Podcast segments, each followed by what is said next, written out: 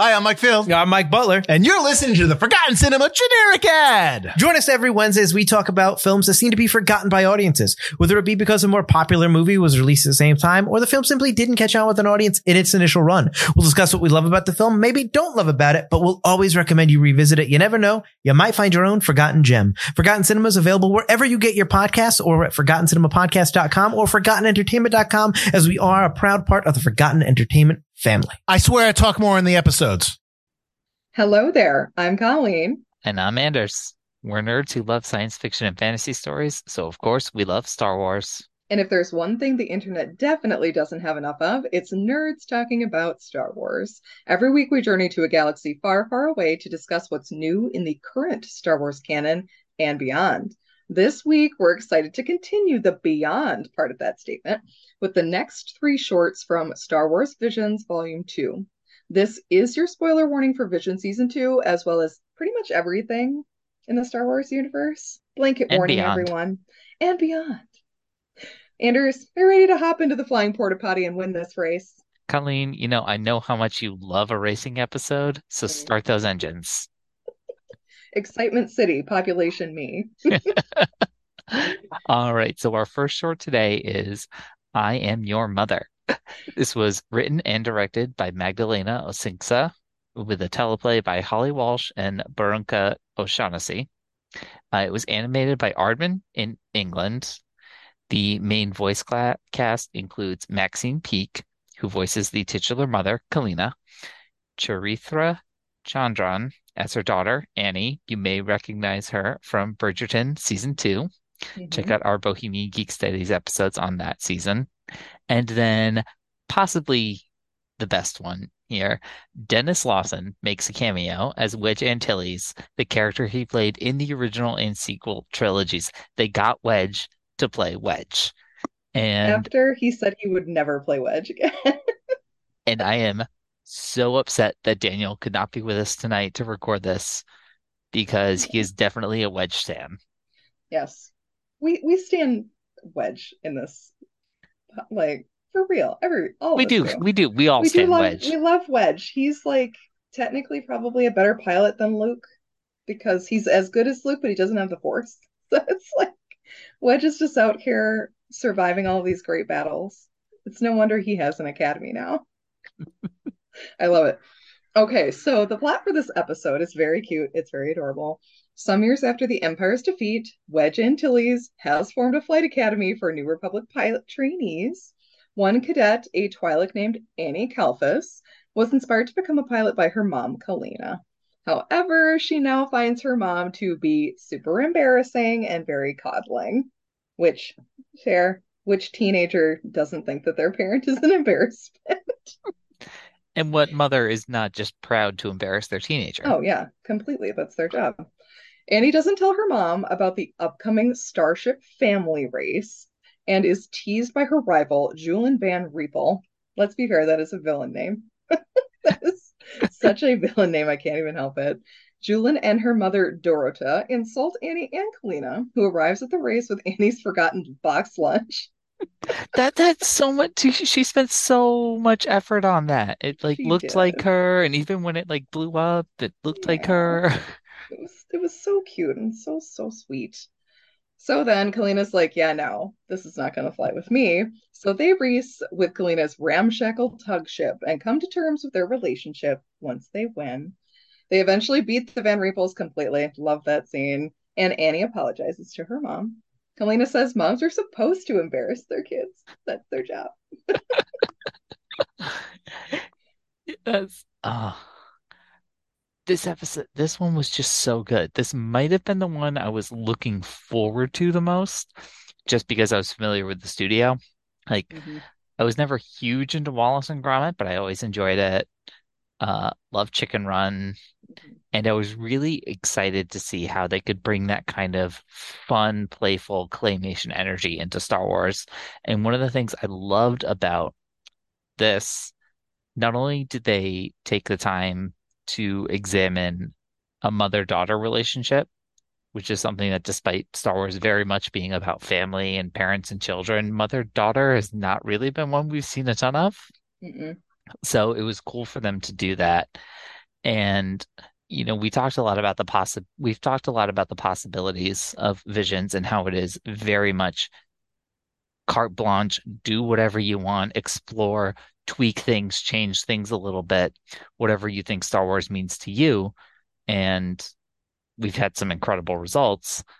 One of the small drawbacks, I think, has been that so many studios took that and ran with, oh, cool, now I can explore the dark side.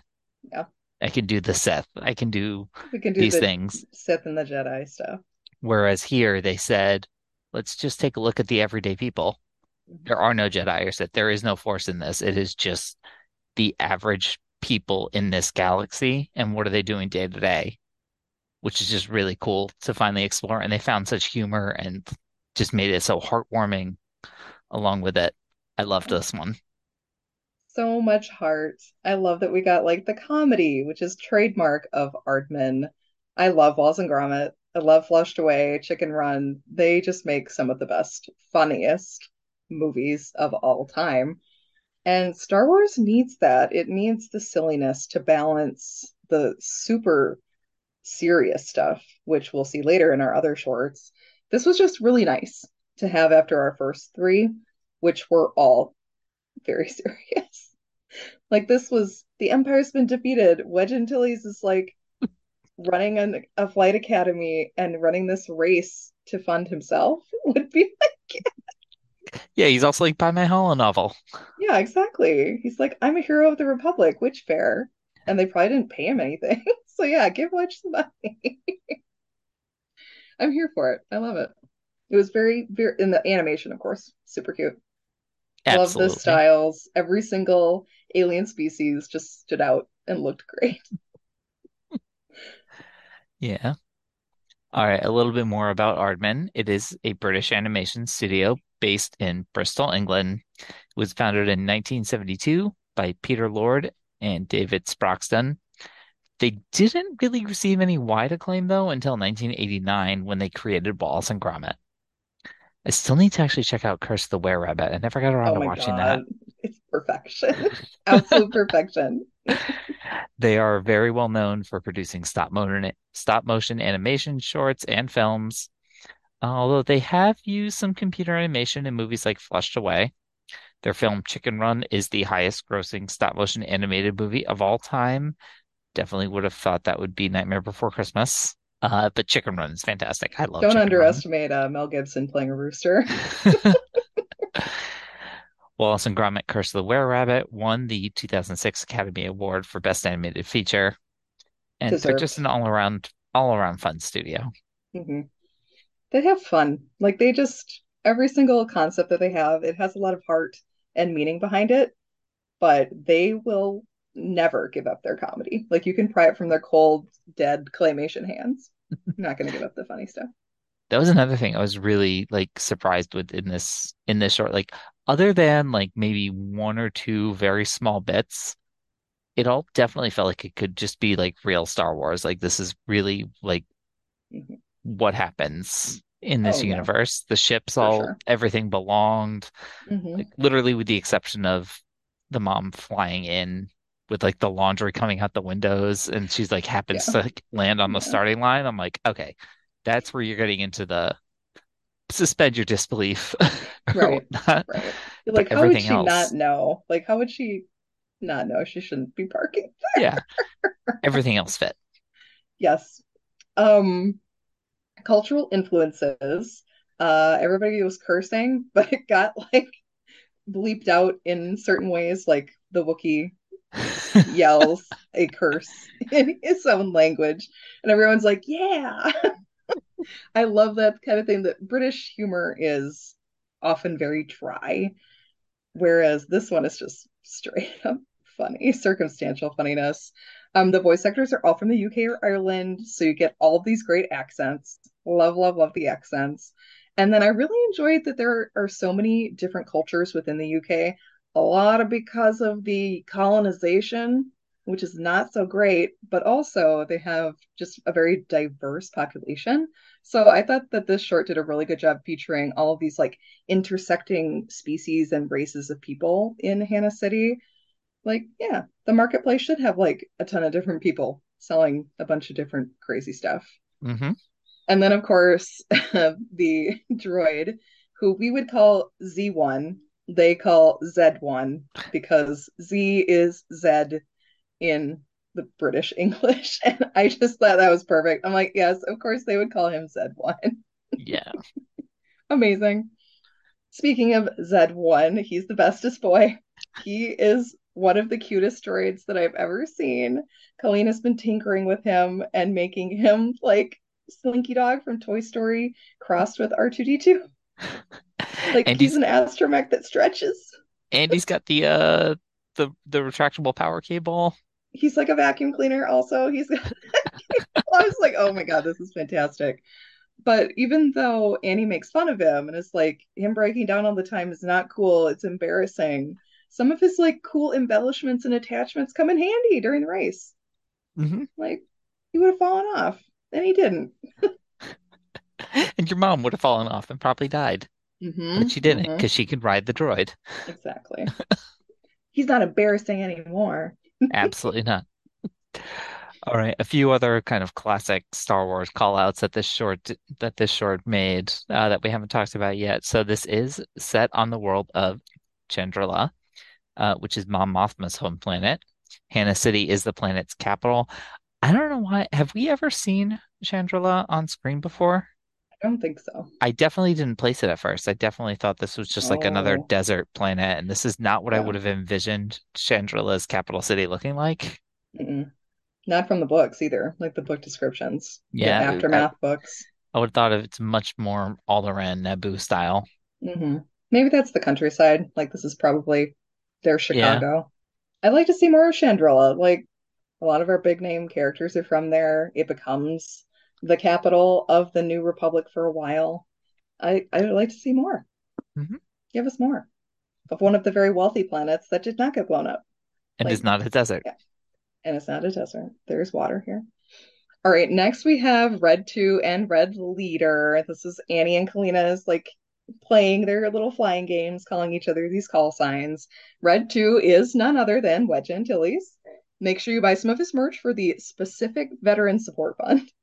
Very specific veteran. Um, Garven Dreis was the Red Leader in the Battle of Scarif and the Death Star. He's the guy that gets shot down by Darth Vader on his trench run. Stay Not so on good for uh, Kalina to be calling herself Red Leader, but hey, it works. Position's open. Position is open. With that flying, she could probably get in. I know. Just get, just show them the Ryloth roll. hmm And then we have Annie has a stuffed Max Rebo from Return of the Jedi and a Hera Syndulla poster. So she loves her uh Twi'leks And excellent pilots. and She's great like, pilots. like, yeah, I'm like, yay, Hera! General Syndulla, I should probably say at this point.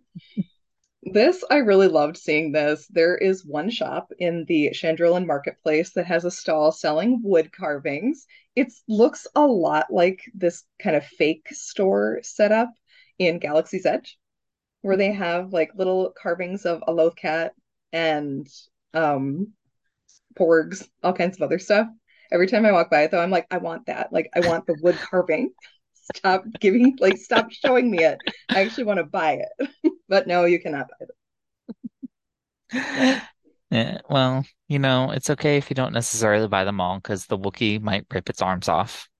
And here we get a lovely reference to Wookiees liking to rip arms off things, even their little stuffed animals, because we get the little claymation Wookiee who is trying to intimidate, I guess, Yeah. his opponents, and so he rips the arms off of his little plushie. I think they were making fun of him because he had a stuffed animal. Yeah. And And he was just like, nope. And then when they're flying later in the race, he, for some reason, has taken control of the ship. yes. And his parents are like freaking out, and his plushie is like flopping around in the cockpit. Just fantastic. I love all these like little attention to detail that Aardman does. Speaking of attention to detail, the Van Riepel hairstyle looks a lot like Darth Vader's helmet. Just saying. It looks a lot like And the that. Van Riepels look a lot like Mrs. Mrs. Tweedy or Mrs. Creedy, the Yeah. the lady from Chicken Run. Yes, very much so. Mr. Tweedy. And also their color scheme is a little bit imperial, like black and red. Did Wedge check their references before letting this girl into his academy? I mean, their little gun is a is a mini Death Star. Yeah, basically. Yeah. Yep. Is fine. I'm Yeah. sure Wedge is like, oh God, the trauma. Why am I And bored? then one other like small little reference here, and I I do not believe that this was an intentional call out, but um I did notice a connection at the end where um you know even after Annie calls her mom embarrassing and the mom's just like, well, you know what, we're winning this fucking race. Yeah. And she's just like, I mean, I am your mother. I'm always gonna love I am you. your mother. I'm always going to love you. I'm always going to have your back, you know, even if I am a bit embarrassing. Uh, so I am in the middle right now of reading The Princess and the Scoundrel, Ooh. which is the wedding slash honeymoon of Princess Leia and Han Solo. And there is a moment where Leia has basically been trying to sneak ambassador work into their honeymoon. And Shocking. and they're having an argument about it and Leia's like well if you didn't want to if you didn't want to do it then why did you why did you like back me up back there with the captain and Han just says because I'm your fucking husband of course I'm gonna back you Yeah. Good answer, Han. He hasn't fallen apart yet. doesn't matter if you just insulted me I'm going to back you I also right. liked the uh, inverse of I am your mother being a very loving, accepting line. Whereas when Vader says it to Luke, it's ominous and horrifying. And so it was really just nice to, for her to be like, I am your mother. Like, I'm embarrassing and adorable. I don't care. course Yeah. all right next up our next short I know you're very excited to talk about this one Colleen we have Journey to the Dark Head This was directed by Hyeong Geun Park and written by Chung Si Rong.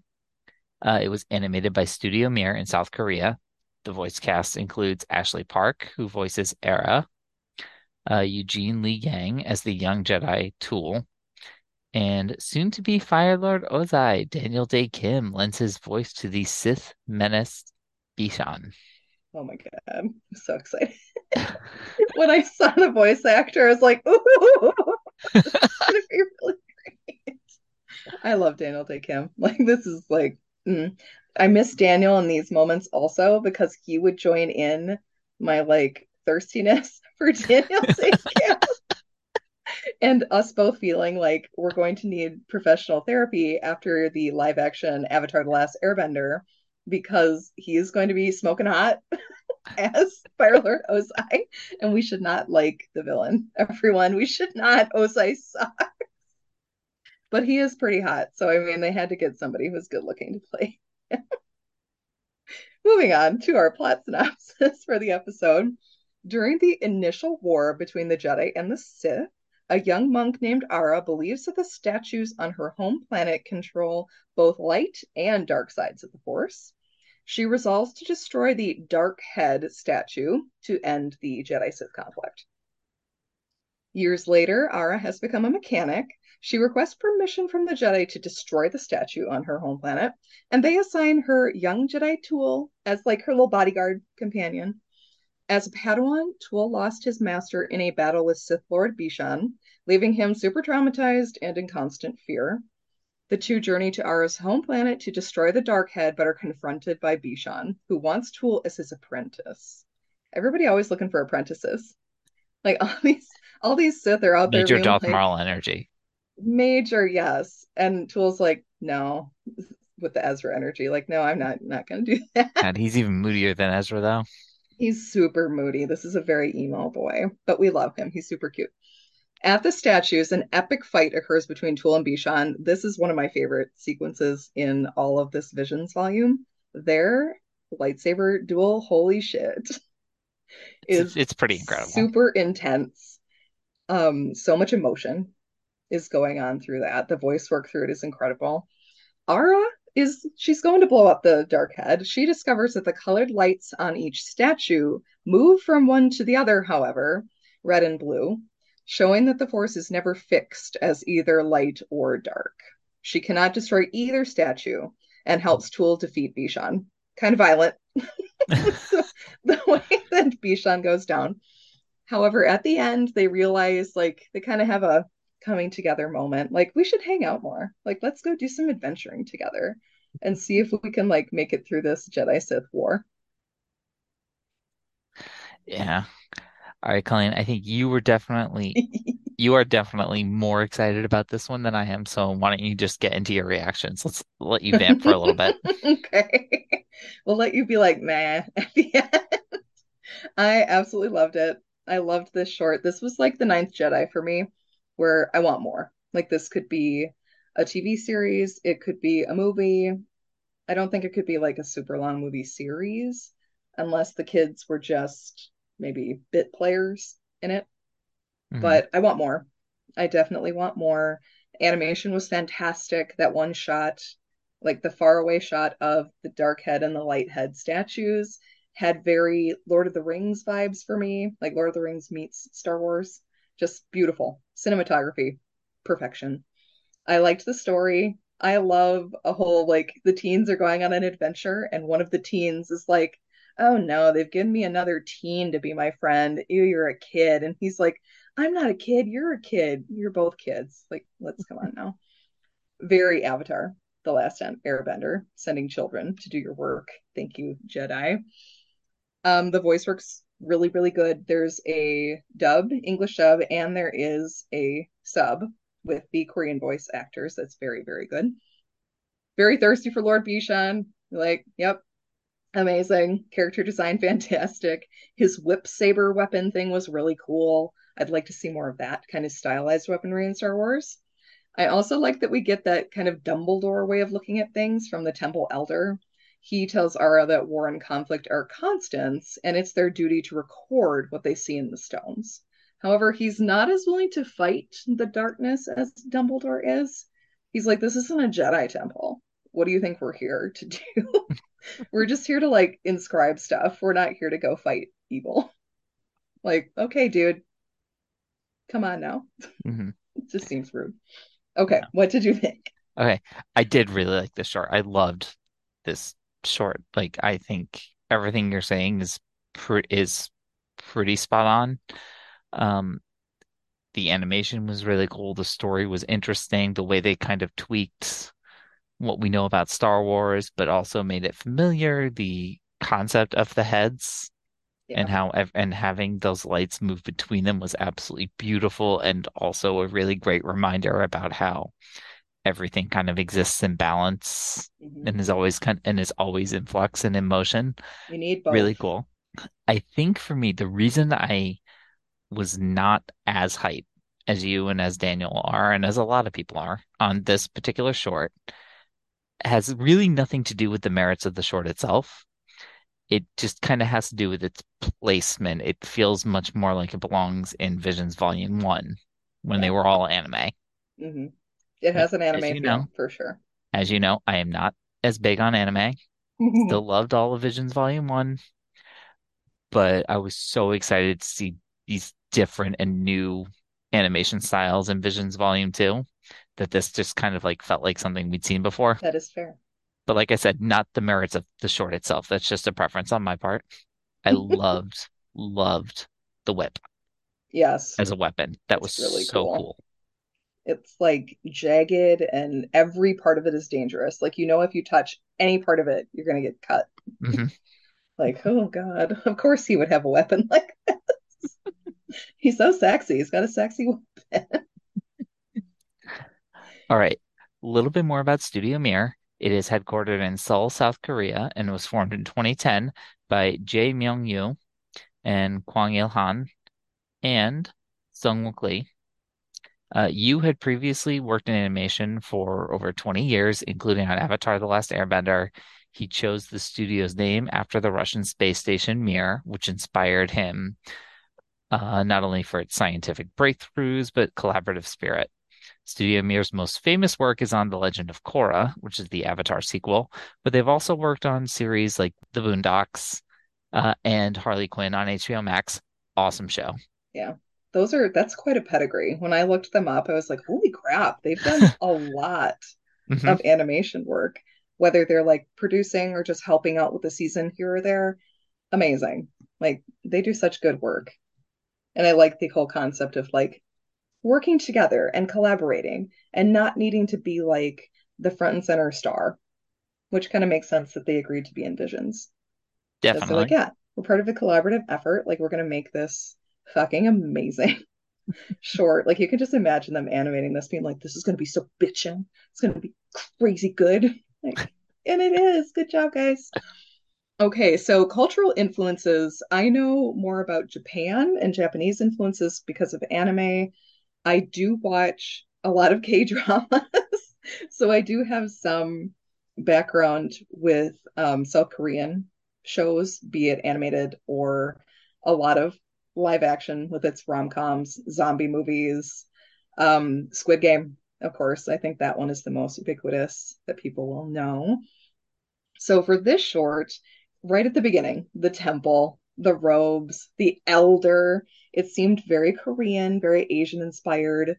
Like Ara and the other temple workers have these elaborate, colorful robes and they wear headdresses while they're working. And then there's the wide bearded older guy as the elder writing stuff down in with his like little his little codex parchment looking stuff. And he's like, ugh, youth. I love that guy. He's fantastic. I would love to see more of him. Uh, there were also lotus blossoms that we can see at the end of the short inside the temple. And these symbolize creation, birth, reproduction. I like that this kind of showed how Ara and Tool are basically created in this temple, whether it's Ara seeing her initial vision that kind of jumpstarts the entire story, or how Tool ends the story by realizing he needs to find balance between his dark and light selves. That's just very, very, very cool to me. It's like imagery, symbolism, very much here for it. I love it. Um, Bishan, fantastic. No no whatsoever. Um, his costume, very, very Asian inspired. That chain whip looks a lot like there's a Chinese weapon that is very like this chain whip.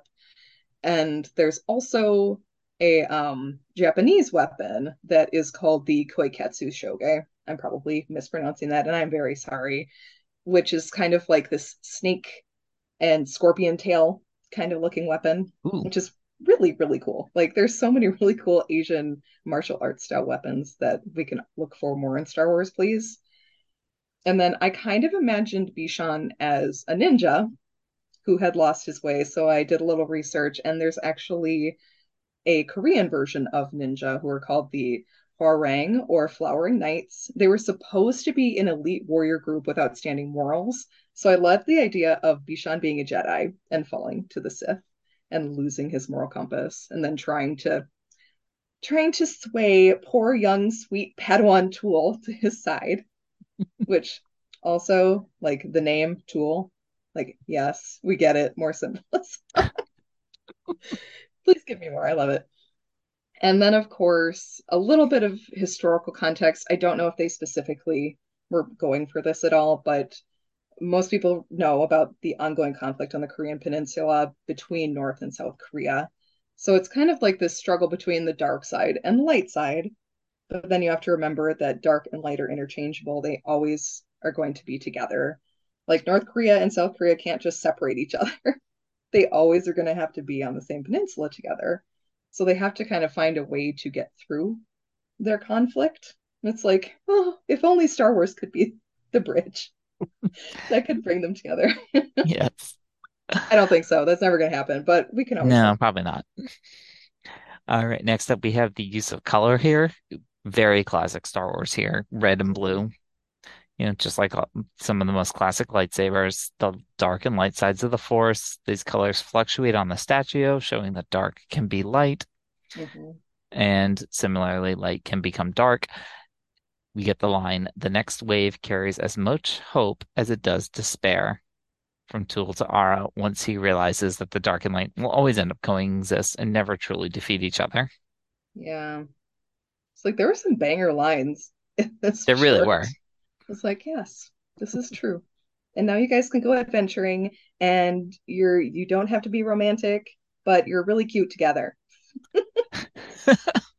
it's kind of like Cal and Merrin for um Jedi Fallen Order. Like just let him kiss every once in a while. You know, just team up, go help Sabine find Ezra. Mm-hmm. Mm-hmm.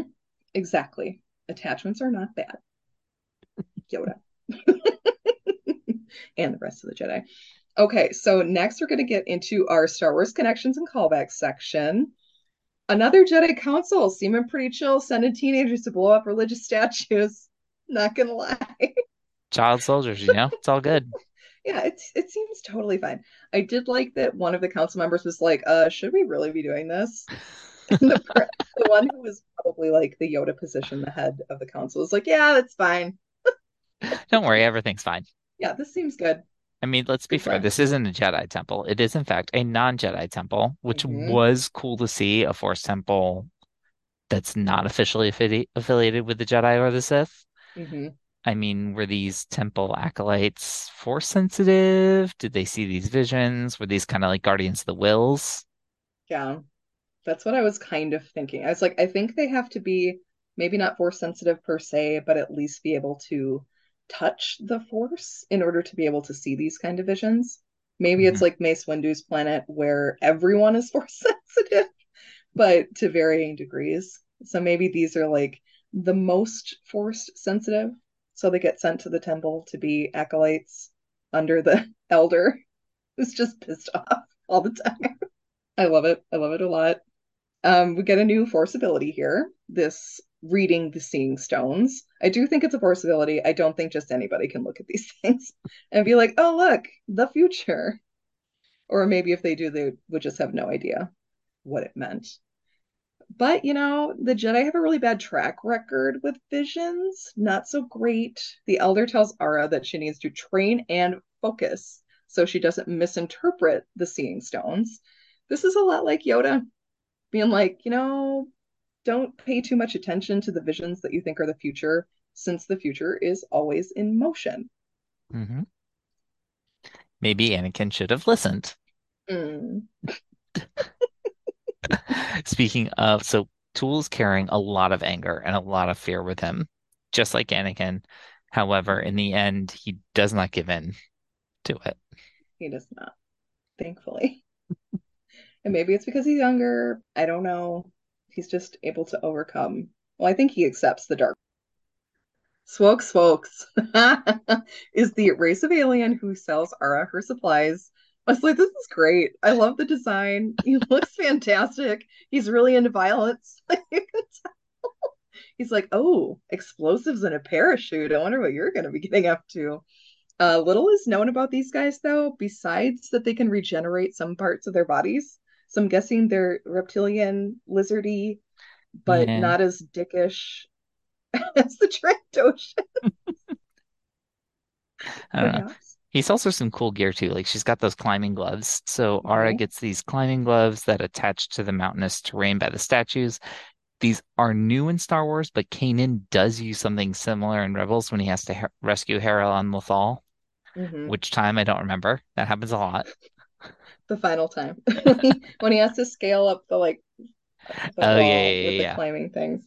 And After I'm and I- I'm not gonna cry. It's fine. I'm not gonna cry. And then of course the amazing line reading, I'll never join you. that Tool says to Lord Bishan. This is of course Luke in Empire Strikes Back when Vader's like, yo, I'm your dad. You totally need to be a Sith Lord with me. Like, you can be my apprentice. We can overthrow the Emperor. Everything's gonna be great. And Luke is like, hard pass. And last up for today is The Spy Dancer. This was written and directed by Julien Chheng. Uh, it was animated by Studio La Cachette in France. The main voice cast includes Camille Cottin as Loye, the spy dancer, and Lambert Wilson as John. John, yep, her her buddy that builds the TIE fighter tug Shuttle. ship that shuttle that gets them out of there. Okay, I really liked this short also. This is just a really good run of episodes for Visions. This one, whew, So beautiful. Okay, so it is set around 20 years after the formation of the Empire. A group of aliens similar to Zabraks run a high class club for stormtroopers and other high level Imperial officers. The club's main dancer, Loie, leads a faction of the Rebel Alliance. She places trackers on Imperials who come to her shows. During one performance, she spots an officer who seems familiar and sends her fellow performers away. Planning to kill the officer because he kidnapped her son years before, Loie attacks him. However, it's a younger man. She backs off, but her cover is blown. In her frantic escape, Loie fights soldiers and KX series droid. Creepy, creepy, scary. With her acrobatics and flowing dress, Loie and the officer confront each other on the roof, where she reveals that the man is most likely her lost son. Dun, dun, Ba, ba, dun. ba. I am your mother. It's like, yes, get after it. She barely escapes. Later, we see the Imperial officer on his ship. He has a tracker on him and takes off his hat, showing his severed horns. That was brutal. Really, that really image brutal. was brutal. And he also wears an eye patch so you can't see his heterochromia. He Mhm. has two different colored eyes, just like his mom and the rest of his race. Boy, you ain't human. For real. I loved this one. I thought it was so cool. The the entire concept being very reminiscent of like the French Resistance during World War II. Those high class cabarets, distracting thing, distracting the patrons while gathering information. The the costuming, Mhm, so cool. mhm. Using the ribbons and those big flowing dresses. Everything about it was really amazing. Her jewelry looked really amazing, and it turns out she's got like the the one that's like a locket with the hollow inside. Everything about it was so cool. This is again just the idea of taking something familiar and doing something completely new with it that we haven't really seen before. Mhm. Yeah, the the troops on the ground. Yeah. Like stormtroopers also like relaxing and being mad when their show gets interrupted and they have to like actually fight. Right. They're Like like, this "Oh, here we go." this is the type of short that would not feel out of place if they did a motif like this on like an Andor episode.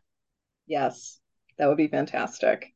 Reminded me too of the casino slash brothel sequences in the Boba Fett show, Yeah, mm-hmm. definitely a little bit.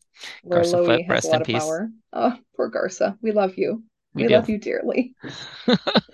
Oh man, I yeah, I adore this short. It's so beautiful. Just the animation. It's different. So different from the other shorts. I love a 2D style. I loved how flowing it was. Very different from Star Wars. Star Wars is usually bombastic and a little bit more in your face, and this was just flowing. Like every single part of it was like a dance, our spy Mhm. dancer.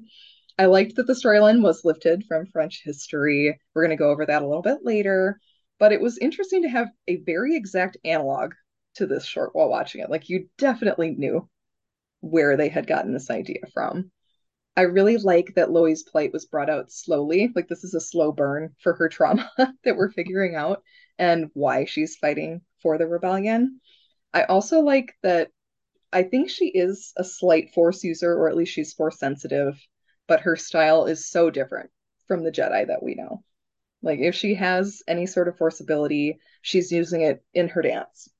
hmm Like this is like the physicality of a Jedi, but not necessarily their their fighting prowess. Like it's not a fight, it's a dance. Very much love that. dance. Love that. She's an extremely talented dancer. Mhm. All right, a little bit more about the studio. So, Studio La Cachette was founded in 2014 in Paris, France. The creators, Ulysses Malassagne and Julien Chheng, uh, and Usama Bouachera, Bouacheria, I'm not sure. Sorry. Uh, met at Tough the names. yes, met at the Gobelins School of Animation in Paris, where they were united in their love of Japanese animation. Anime, anime good. Their website states that they are somewhere hidden in Paris, which gives them a little bit of a rebellious reputation. Uh, they've worked on numerous cro- projects, including Love, Death, and Robots. Still have to watch that. Very good. And uh, Genndy Tartakovsky's Primal, which I Another believe Star Wars connection there. another Star Wars connection. I believe Primal is getting ready for a new season coming up. I think so too. The animation in that is very, very beautiful. Mm-hmm. Different from this because it is that more brutal cutting style that Genndy usually prefers. But still, that just shows how versatile they are. All right, getting into that cultural influence. This is definitely, as Andrew said, French resistance during World War II in France. Fantastic analog. I love it. I would love more stories like this, very much like Andor was the people, the regular people who are trying to survive through an imperial occupation. Um, in real real life, there were numerous female spies for the Allies during World War II in occupied France and elsewhere. Dancer and actress Josephine Baker hid fighters for the resistance and smuggled documents out of North Africa during World War II. Get after it, Josephine Baker. I love her. I did not know this about her. so, like, girl, amazing. She's a freaking world hero. I liked this too that about 15 to 20% of the French resistance were female. The reasoning was that they were harder to detect than men, male soldiers. They could like get in and out of places a lot easier. There were 39 women who worked for the special operations executive who were the spies, basically like the higher level spies. They inf- infiltrated communities behind enemy lines in France. One agent, Odette Sansom, whose code name was Lise, was discovered and tortured for information. She never said a word, nothing. Basically said, I don't have anything to say to you, Nazi scum. And she was sentenced to death and sent to a concentration camp, which she survived like Damn a right. baller. She just like she's like, no, I'm not gonna die. not gonna die here. Um, another young woman started the war as a 14 year old rebel who became the first female combat paratrooper. Like these women are so badass and they're integral to the underground rebellion during World War II, just like Loie is in this short. Like she is bringing all kinds of information for the rebellion just by performing for the occupiers. Love it. Love, love, love everything about this. A fun note that I found out, uh, you're probably going to like this one, Anders. Miss Moneypenny from James Bond is based on an SOE spy. Don't mess with Moneypenny. Don't ever mess with Moneypenny. Mm-mm. Next up, we have the use of color here, the very bright costumes of the performers uh, versus the very stark white, gray, black of the stormtroopers, the Imperials, uh, and that KX series droid. Oh my God. Very scary. You know, at first you see him, and this again, just kind of like an Andor, where we see the K series droid, and we're like, "Oh, it's K2, yay!" And then no, he is very, very much a death droid. And he even has that little Terminator motif when he's cut in half and still crawling toward her. Yeah. Not a fan. No. Not a fan. Uh, some other Star Wars connections that we haven't mentioned yet. I mean, we have stormtroopers here taking off their helmets. Yeah, normally they're like freaking cults Also- in Mandalorian and the Mandalorian. They don't take Also- off their helmets. Definitely saw a fat stormtrooper. Yep. Yep, we did.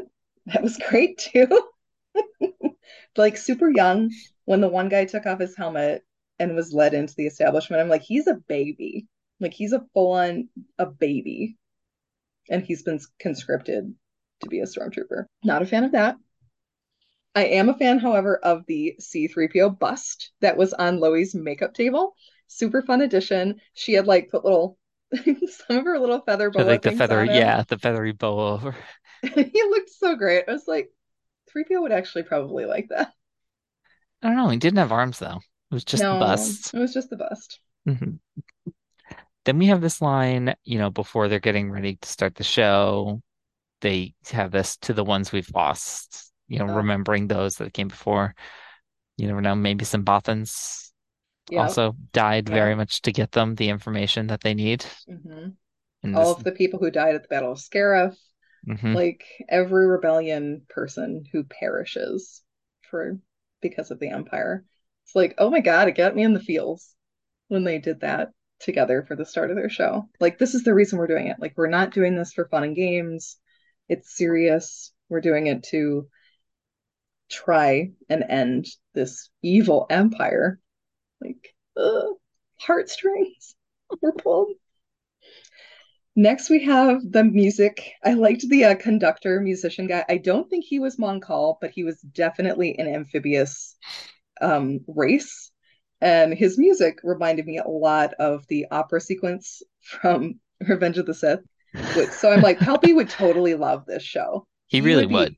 All about this show. He loves artistry. And of course, this character, I think this might be the only time in Visions Volume 2 where we get the line, I have a bad feeling about this. and it comes from this little froggy guy as he's trying to do his conducting for the show. Great. No, no, it's perfect person to be saying that though. Uh, next up, so Loy Loy's dress, I think it reminded you, Colleen, very much Mhm. of a lot of the special effects in the movie Nope. Not spoiling that, just go watch it. I didn't I wasn't sure if you'd seen it, Anders. I haven't actually. Okay. Yeah, I won't say anything then. It but it did. I, once she unfurled, I was like, wow. Mm, this is definitely from Nope. Please go watch it. It is very good. Next, we have Loe's weapon and the Imperial officer's weapon were really similar, was kind of that baton style, whereas his is like an open, like, I'm a cop and here's my baton. And hers was the spy concealed in her jewelry, that kind of baton spike that she was going to use to kill him. I love that kind of weapon. Any sort of hidden weapon in a sleeve or jewelry. I also love she's like holding it up to his throat and it's just and she's telling him, calm down. Mhm. Yep. Is at that It's point only- you realize that she is you. definitely his mother. Yeah. Oh yeah. Big tone. Big tone from Loey there. And next up, we have all the AT-AT walkers. Those are what are used to ultimately destroy this kind of cabaret venue.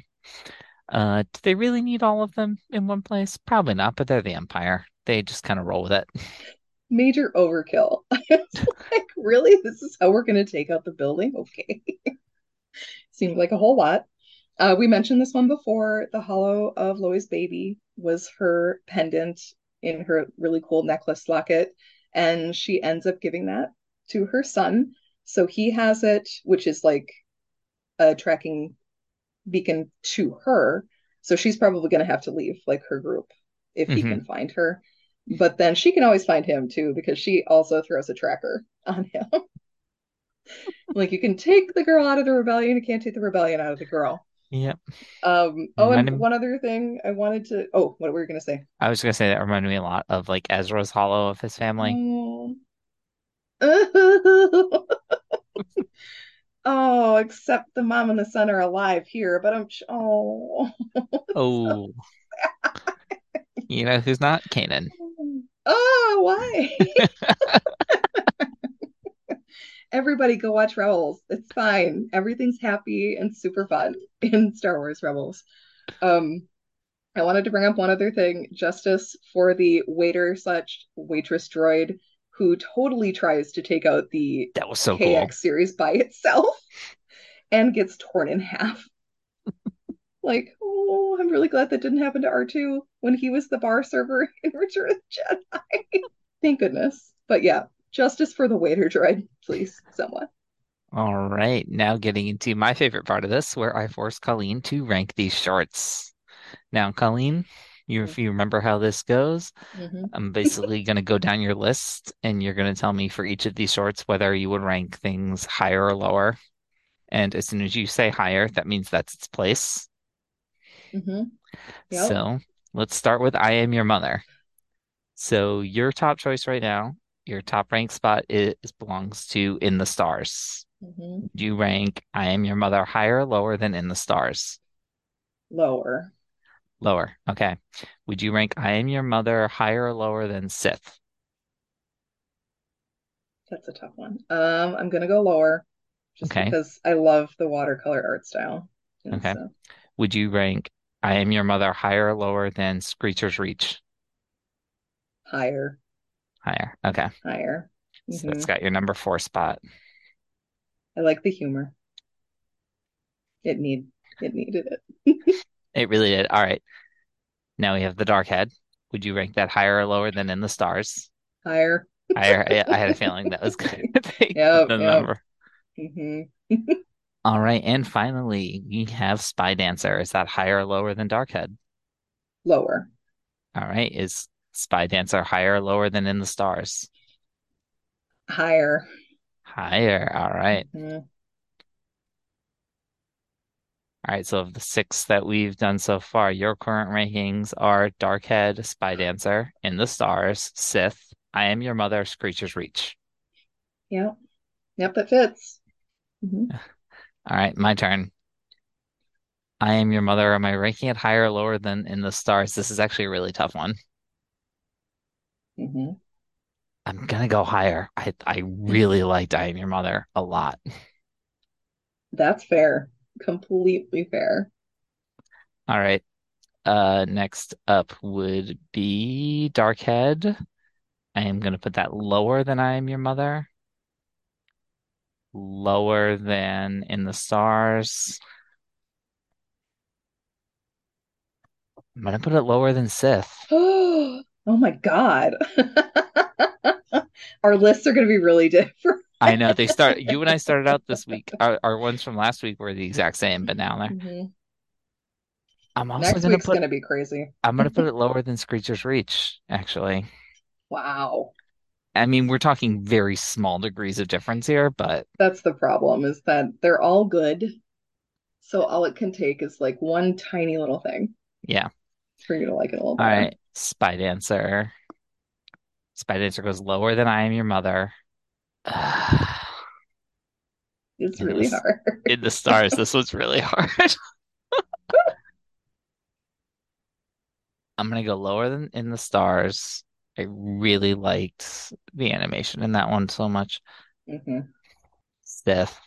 I think I'm gonna I'm gonna put it higher than Sith because like what gives Sith its edge, and I talked about this a little bit last week, like it it's might Sith might be the most beautiful hmm of all of them and really interesting animation wise, but I really like the story and the uh, just kind of holistically, I think I like Spy Dancer more.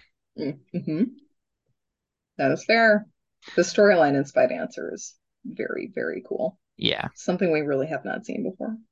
So my list right now goes I Am Your Mother, In the Stars, Spy Dancer, Sith, Screecher's Reach, Darkhead. Oh my God.